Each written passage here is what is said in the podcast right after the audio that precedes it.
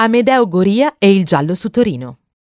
È uno dei giornalisti sportivi più popolari di sempre. Classe 1954, Amedeo è nato il 16 febbraio a Torino. Dopo il diploma al liceo classico, si è iscritto alla facoltà di lettere con indirizzo storico.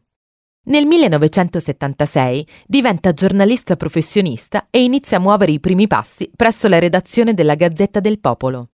In seguito Amedeo approda a Tutto Sport, Corriere della Sera il Messaggero, Il Giorno e la Gazzetta del Mezzogiorno. Goria ha pubblicato il libro Il sacrificio del re, un giallo ambientato nel mondo del calcio. Il libro è pensato per farlo diventare un film, pertanto il giornalista sportivo sta lavorando alla stesura della sceneggiatura, per la quale è stata coinvolta la figlia Gwenda. Il capo della omicidi del nucleo investigativo dell'Arma dei Carabinieri di Torino, racconta il libro, si trova coinvolto nell'inspiegabile sparizione del suo amico presidente dei Granata, la squadra di calcio di cui è tifoso.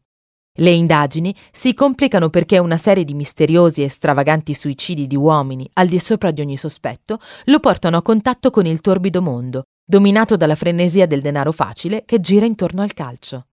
Torino spera, intanto, che le riprese siano girate interamente in città.